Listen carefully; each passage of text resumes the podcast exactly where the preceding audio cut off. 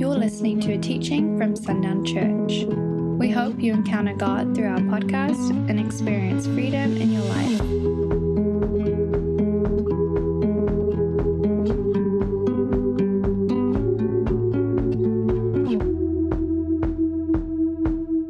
This is a very interesting day for me. I've, I've preached here several times, and I'm trying to gather myself before I look at you because it could be waterworks right there.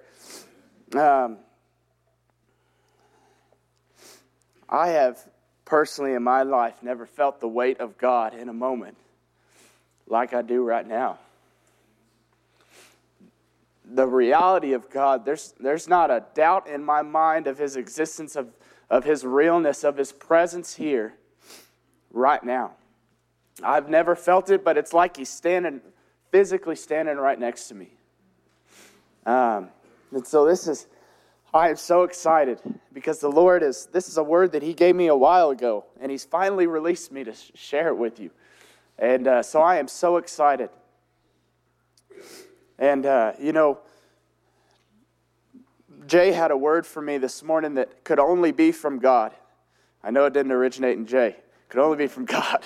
Um, and this, this moment when Jay was praying for me, the song I Won't Go Back came into my, my mind. That's a, that's a special song in this house.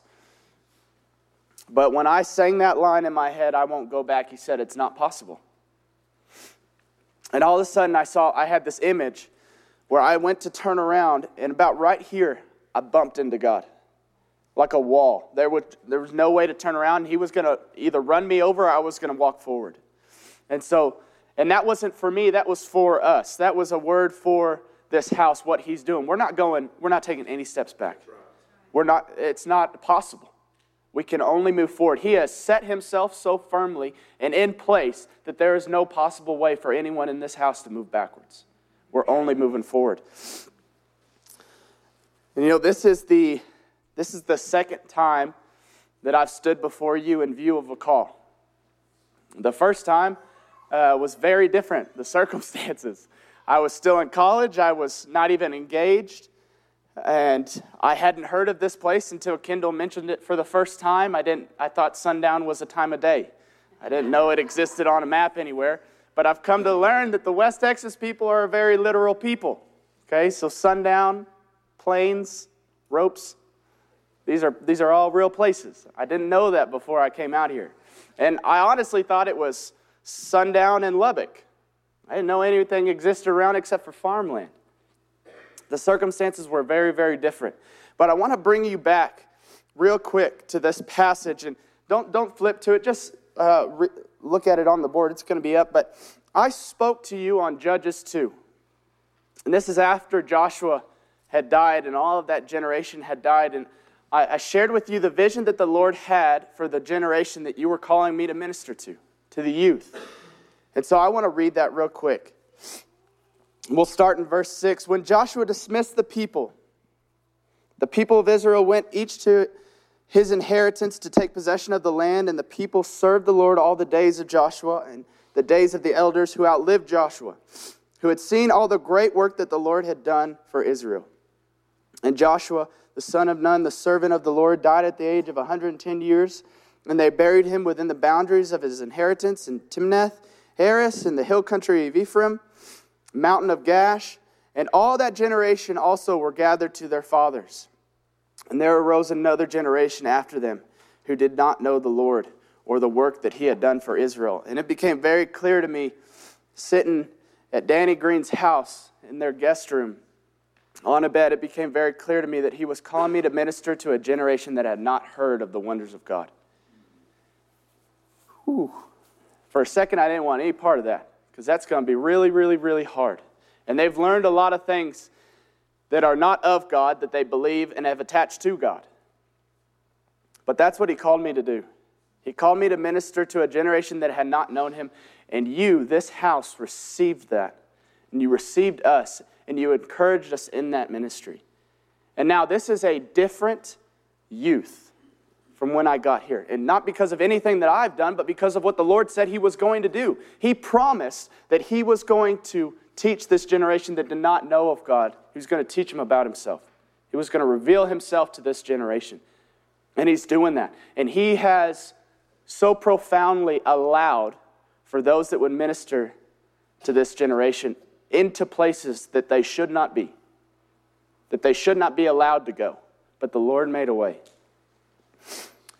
I, I want to bring our attention to that because we're going to talk about promises here in a little bit. And this was a promise that he made to this house that we were going to go after a generation that did not know him. But now, it's been over five years since I shared that message. Over five years. Circumstances are very different. We are not strangers anymore.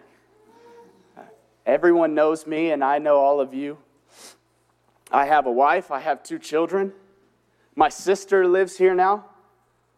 I mean, this is from where we were to where we are now different. Everyone in my family knows who the Lord calls them to be because of this house and because you received me that day. And our lives do not look anything like they did five years ago. Thank God. And as you can tell, um, in my prep for this, there have not been any dry eyes. I am, I am not, I would not consider myself a crier. It changed a little bit when I had two children because that just, that's the nature of it. Um, but I was telling Jay yesterday, I could not even listen to a song that was reflecting of what the Lord wants to speak today without just falling to my face because of what the Lord is leading us into. Yeah. And so, let's start talking about that before it gets too out of hand up here. Do you guys remember the testimony of Andrew and Lisa? And uh, real quick, we got, we got to get really excited before, or you're not going to understand what the Lord is doing. You got to get excited. You cannot approach this word today without excitement in your heart. How many of you were there for that testimony? Amen. We witnessed a brand new work of God, a miracle beyond explanation in this house, in this place. We witnessed that. We got to see this brand new work unfold before our eyes. And it's you need to hear this. It's because this house walks under the anointing of power. And because you in here walk in obedience and live in the will of God always that that was possible. And listening to their testimony, Lisa said something, and I've shared this with a few of you individually, but she shared something so profound. And if you were there, the Lord didn't let you miss this part. But she said that when Andrew was coming home, she got to be the father running out to meet the prodigal son. Do you remember that? She got to be the father running out to meet the prodigal son. That was powerful. Turn with me to Luke 15. We're going to look at that passage. We're going to read it real quick and then we'll break it down a little bit, but I need you to hear this first. We're going to read all of it, okay? So bear with me. Luke 15, verse 11. There was a man who had two sons, and the younger of them said to his father, Father, give me the share of my property that is coming to me. And he divided his property between them. Not many days later, the younger son gathered all that he had, took a journey into a far country, and there he squandered his property in reckless living. And when he had spent everything, a severe famine arose in the country, and he began to be in need. So he went and hired himself out to one of the citizens of that country, who sent him into his fields to feed pigs. And he was longing to be fed with the pods that the pigs ate, and no one gave him anything. But when he came to himself, he said, How many of my father's hired servants have more than enough bread, but I perish here with hunger? I will arise and go to my father, and I will say to him, Father, I have sinned against, against heaven and before you. I am no longer worthy to be called your son. Treat me as one of your hired servants. And he arose and came to his father. But while he was still a long way off, his father saw him and felt compassion and ran and embraced him and kissed him. And the son said to him, Father, I have sinned against heaven and before you. I am no longer worthy to be called your son. But the father said to his servants, Bring quickly the best robe and put it on him, and put a ring on his hand and shoes on his feet, and bring the fattened calf and kill it, and let us eat and celebrate. For this my son was dead and is alive again. He was lost and is found. And they began to celebrate. Now his older son was in the field. As he came and drew near to the house, he heard music and dancing, and he called one of the servants and asked what these things meant. And he said to him, Your brother has come home and your father has killed the fattened calf because he has received him back safe and sound. But he was angry and refused to go in. His father came out and treated him, but he answered his father, Look, these many years I have served you, and I have never disobeyed your command. Yet you never gave me a young goat that I might celebrate with my friends. But when his, this son of yours came, who has devoured your property with prostitutes and killed the fattened calf for him, and he said to him, Son, you are always with me, and all that is mine is yours. It was fitting to celebrate and be glad, for this your brother was dead and is alive. He was lost and is found. What the Lord showed me is that He is leading us into a time where we get to be that father running out to meet the prodigal son. The sons and daughters, the prodigal sons and daughters that are seeking to return home, we get to be that father to run out and meet them.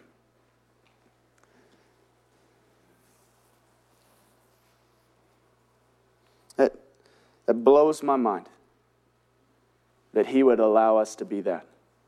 That He has been orchestrating for years, for lifetimes, people that would arrive at a place so desperate just to return, and that He would choose us to be the ones that meet Him. Not wait for Him to walk through the doors, but meet them. Verse 18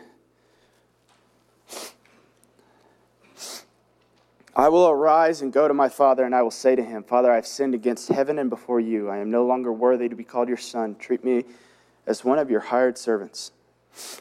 How was he returning, this prodigal son?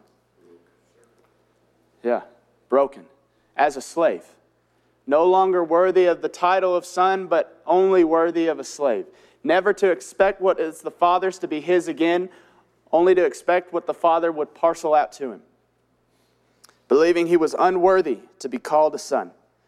But, verse 20, and he arose and came up to his father. But while he was still a long way off, his father saw him and felt compassion and ran and embraced him and kissed him.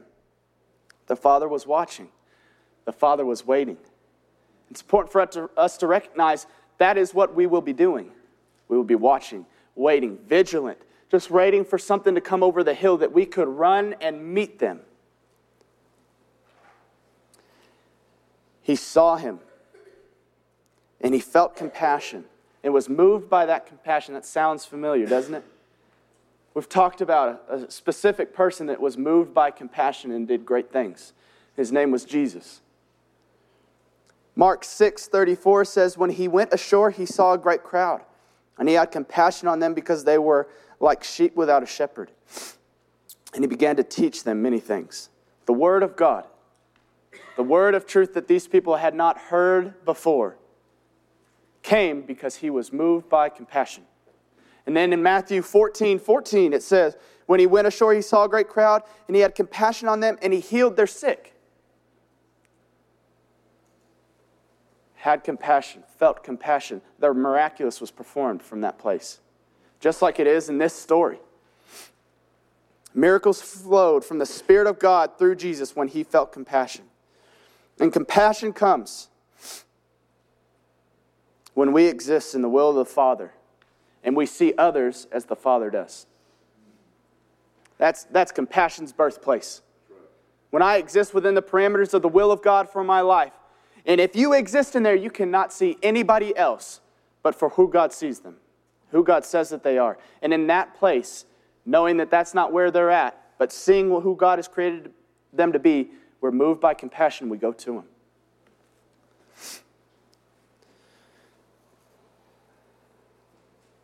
But it was not just that the Father ran out to him. He was moved by compassion, he ran out to him and he hugged him and he kissed him. But the story would not matter if that's where it stopped. It wouldn't. because there's still a mentality that exists in that son. Right there in that place, he's received a greeting that has surprised him, I'm sure. But the slave mentality is not left, the brokenness is still there. But we see in verse 22 But the father said to his servants, Bring quickly the best robe and put it on him. Put a ring on his hand and shoes on his feet. And bring the fattened calf and kill it, and let us celebrate. For this my son was dead and is alive again. He was lost and is found. And they began to celebrate. He immediately met him. Didn't really even allow him to finish his thought didn't even respond to the thought of, of a slave before he clothed them in identity, clothed them in power and authority. We know, having studied this over a long period of time, we know what that ring means. That ring in that time, when you place that ring on your, on your son's finger, it means that all that is mine is yours. He just squandered his inheritance and he's just given him, the Father has given everything I have is still yours clothed them in an identity that represented their house. These robes were significant because it showed where you came from, who you were from, who has sent you. He clothed them with identity. He put shoes on his feet that he wouldn't walk in the dirt anymore. He would no longer be a slave from this point on. He would be my son who has returned home, and we would only celebrate. We wouldn't talk about the things that he's done over here. We would celebrate him as if he was dead and now he's alive because that's all it is. When people are returning home desperate for what they were created for, and everyone, I believe it, will yearn for what they were created for. It's why we have all the vanities in the world that we have, trying to fill something. What am I made for? That's the, the question that keeps theologians talking all the time. What is the purpose? What is the meaning of life? And we try to fill it with so many things. And we see that in our society. We go out those doors, it's people pursuing something not knowing that they're just pursuing what they were made for. But guess what? We got the keys to that answer. That's a simple answer for us. People have studied their entire lives asking and trying to understand that question. But it, we have the answer, and it's a simple one. You were made for God, you were made for the Father, and this is who you are. We get to be those that would run out and meet them, immediately clothe them in who God has created them to be, who God has called them. And the Father will give the best of Himself to the Son every time. Every time. I know there are us in here that have gone astray and have come back. Did we find a different God when we came back? In the negative way.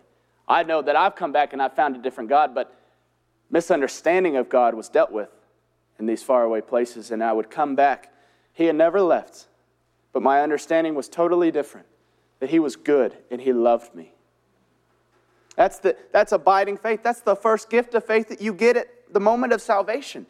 No one believes in God of their own accord. It's a gift of faith that we could then believe in Him. And that faith is abiding faith. It's this simple thought that God is good and He loves me. And I know that to be true right now because I've encountered it for myself. And that's what we see.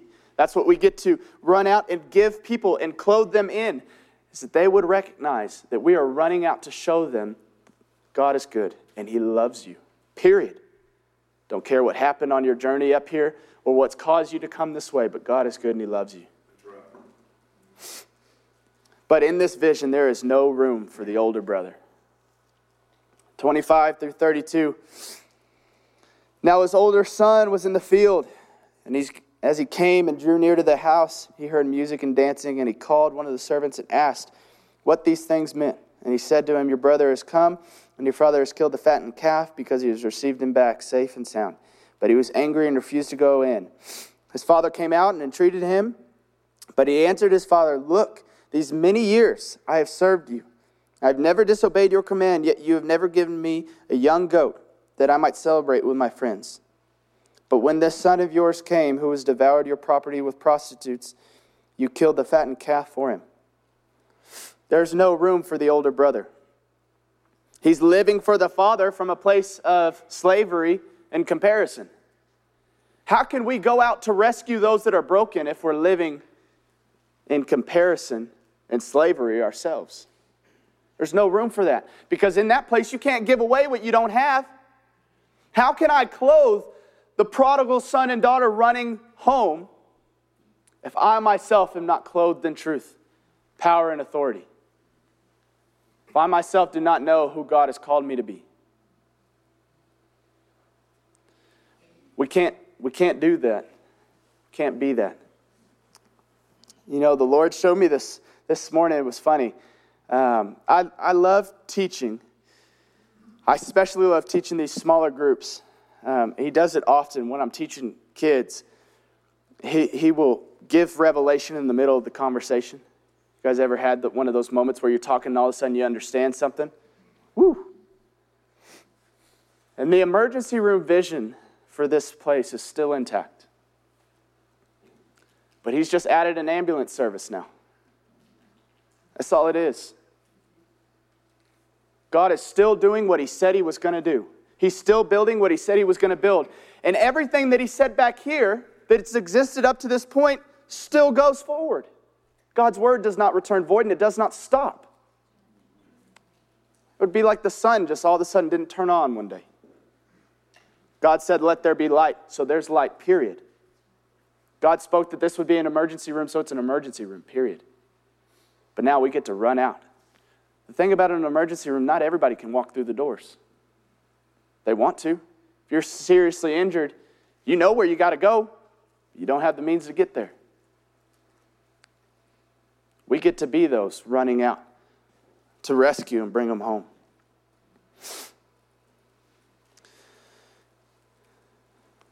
And that should make a lot of sense. Because Jesus, after all, gave us the ministry of reconciliation, reconciling the world to himself. What was broken, bringing back together, restoring, bringing restoration, redemption. That's the ministry we've been given. Go to 2 Corinthians 5. This is just the passage that talks about this ministry of reconciliation. We'll start in verse 14.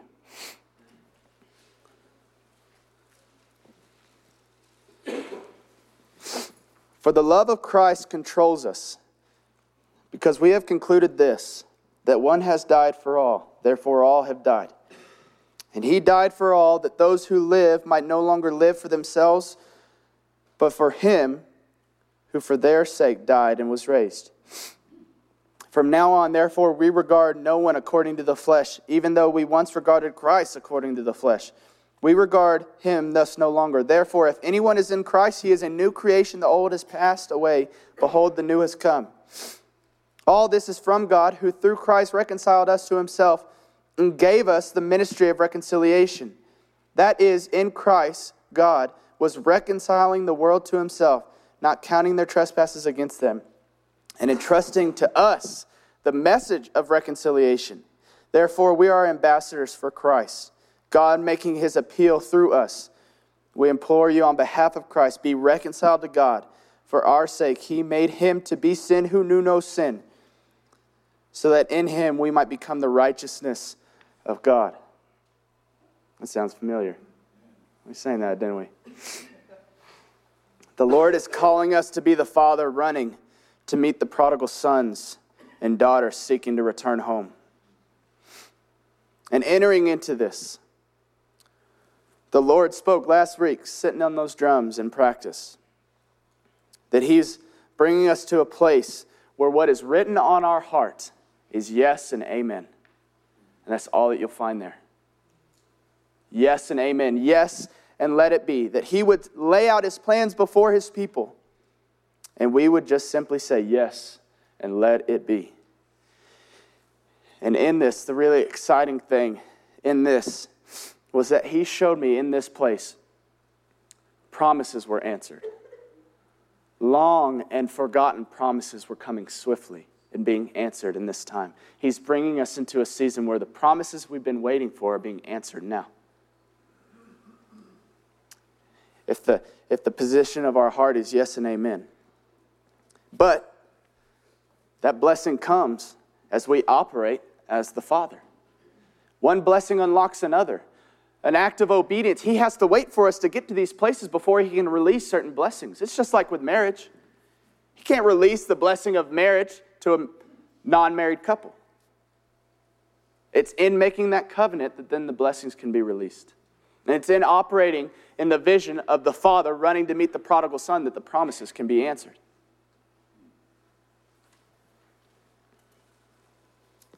Forgotten promises are coming swiftly. And you know, it's important for us to remember the promises of God on this house. And there are big promises over this house.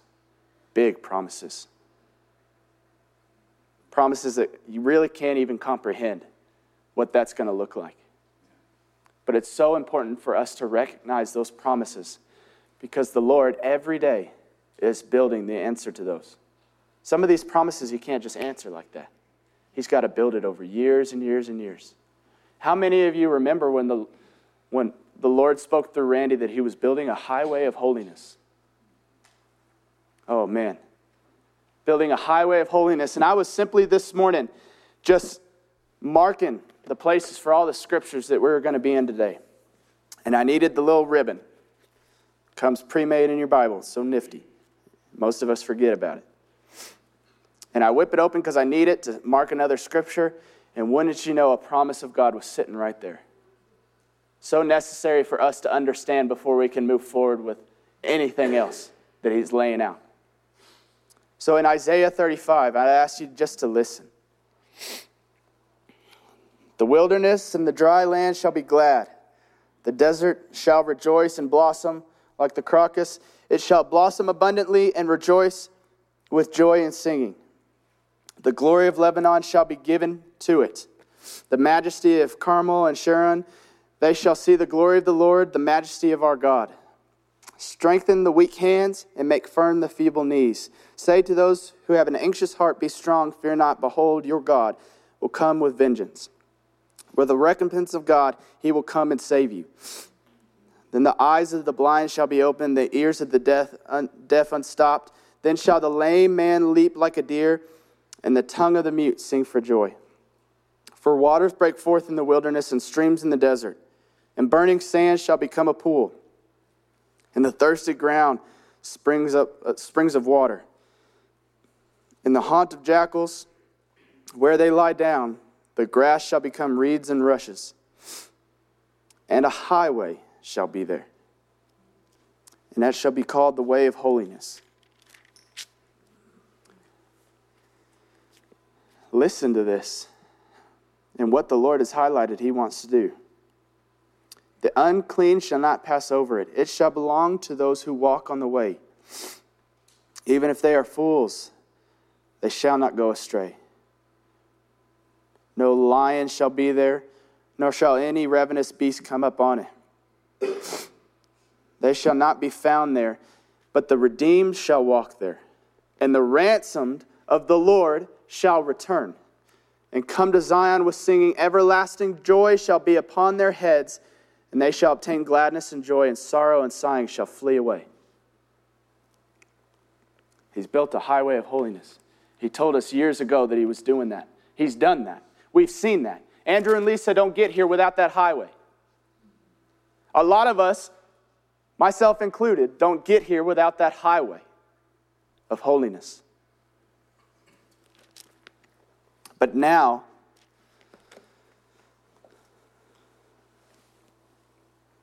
the ransomed of the Lord are returning. The prodigal sons and daughters are returning. And we get to meet them. We get to be the ones that go and meet them and clothe them with truth and identity and power and authority. I want you to recognize that's a promise answered. When he spoke that he was building that highway of holiness, that's promise answered. Andrew and Lisa are, are promise answered. You are that highway that He has built. And now we get to run out and meet those walking on it to return back to Zion. We get, we get to not wait for them to come through the doors, we get to go meet them and bring them through the doors ourselves. You know, I imagine that's what heaven's like. I don't imagine on your ascend to heaven, just all of a sudden the doors open and there you're, you're there. Man, I bet you're met with a welcoming party all the way in through the gates, running to meet you because we are overjoyed. They are overjoyed that you have come home. That's what we get to be. We get to be heaven here on earth. The Father running out to meet the prodigal sons and daughters.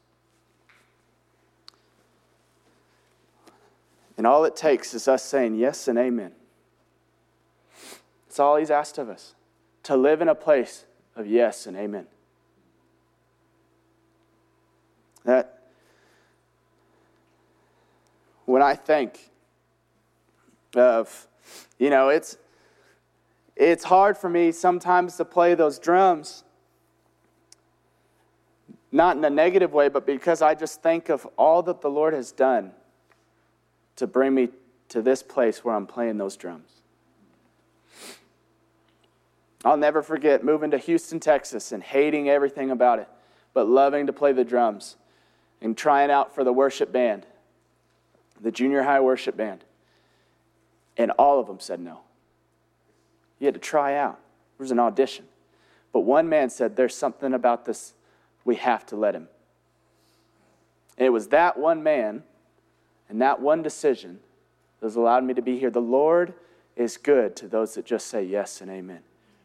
And there are so many people in my life that have just said yes and amen, not understanding any bit of it, but just saying yes and amen. I'm here because of that. Now we get to be that for others. Just seeing them as God sees them, saying yes and amen as we clothe them in that. Oh man, that's so exciting. That's so powerful. That's so overwhelming that we get, we get to be that. I can't, I can't get away from that. You guys understand that we get to be that, right? Are you hearing me? We get to be those that would welcome back those that are desperate for God. And we don't have to sit and wait. We get to go out to them, we get to run out to them. That's awesome. That's so, that's so wonderful. And that He would use this place to do it. I'm telling you, I've been all over the world. I've never seen this place. I've never seen the authority and power of God that just rests like it does in this place. Man, you that have been other places know what we're talking about. It don't exist everywhere. And the Lord has called us for such a time as this to do the next great thing. And we can't go back. It's not even an option. He's standing right behind us. He's building something that is beyond understanding, beyond what has ever happened before. He's doing a new thing, and we get to be a part of that. And I'm just, I'm overwhelmed at any part that I get to play in it. Sarah and I are overwhelmed at any part that we get to play in this move of God because it is a move of God. He is establishing his kingdom here on earth. The kingdom of heaven exists now. We don't have to wait to see it. He's building it now. And he's using this house to do it. What an honor. Lord, we just we thank you for everything in this morning. We thank you for we thank you for not dealing gently with us. That you would just not even allow us to turn back, but only allow us to move forward. Thank you for that. Lord, thank you for what you're building. Thank you for what you're establishing here in this place, the church in Sundown. Thank you for what you're building. Lord, I pray that you would give us eyes to see and ears to hear and a yearning to run out to meet the prodigal sons and daughters. Just as the father in this story had, I pray that we would ever be watchful, ever patient, Lord, and that we would be moved by compassion and we would run, not wait, we would run to those that are seeking to return home. Because we were all made for you. Thank you, Lord, for all that you're doing here. Thank you for what you're building. Thank you for who you've called to build it. You're so good. In Jesus' name, amen. Thanks for listening to this message. For more resources, visit sundownchurch.com.